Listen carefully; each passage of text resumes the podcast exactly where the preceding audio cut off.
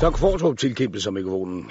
Så nu sker der noget. Nej, det ved jeg ja. øh, Kristian Jensen, jeg må jo forstå på, øh, på Lars-Løkke Rasmussen, at I to stort set er enige.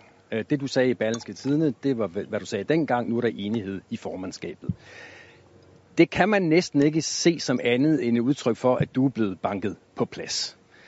Så kommer mit spørgsmål. Er der ikke en øvre grænse for, hvor ofte man som i din rolle kan gå ud og udfordre partiets ledelse, og så alligevel, når det kommer til stykket, så får tynd mave og ikke rigtig turde gå hele vejen?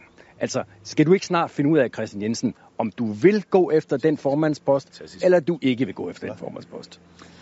Jeg troede, det var så tynd mave, at det var et spørgsmål, om jeg tabte lidt vægt her hen over sommeren. Det var jeg rigtig glad for, indtil jeg så kan forstå, at det er noget helt andet, du hentyder til. Sagen er, at vi har haft en god konstruktiv drøftelse i forhold til den politik, der ligger, den politik, som Venstre skal arbejde med, så er jeg helt enig i den retning, der er undervejs.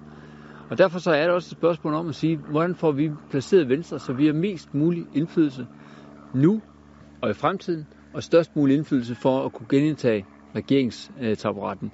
Og det er ud fra en betragtning om, at vi skal gå efter en borgerlig øh, altså en regering, hvor Venstre er i spidsen øh, for regeringssamarbejdet, og at vi ikke på nuværende tidspunkt afskriver nogen mulighed for regering. Jo, men, men det er alligevel slående, Kristian Jensen, at når du sidder flankeret af din partiformand, ligesom da du stod forleden dag på Christiansborg flankeret af din partiformand, så er der ikke grænser for, hvor enige I er.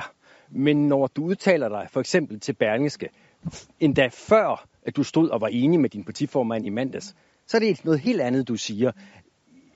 Kører du ikke lidt et dobbeltspil? Jeg synes sådan set, at det, jeg har sagt hele vejen igennem, det er, at vi skal gå efter, at Venstre bliver placeret stærkest. Vi bliver placeret med mulighed, hvor vi har chancen for at gøre det, som står i den allerførste linje af Venstres vedtægter, nemlig at arbejde for et mere liberalt samfund.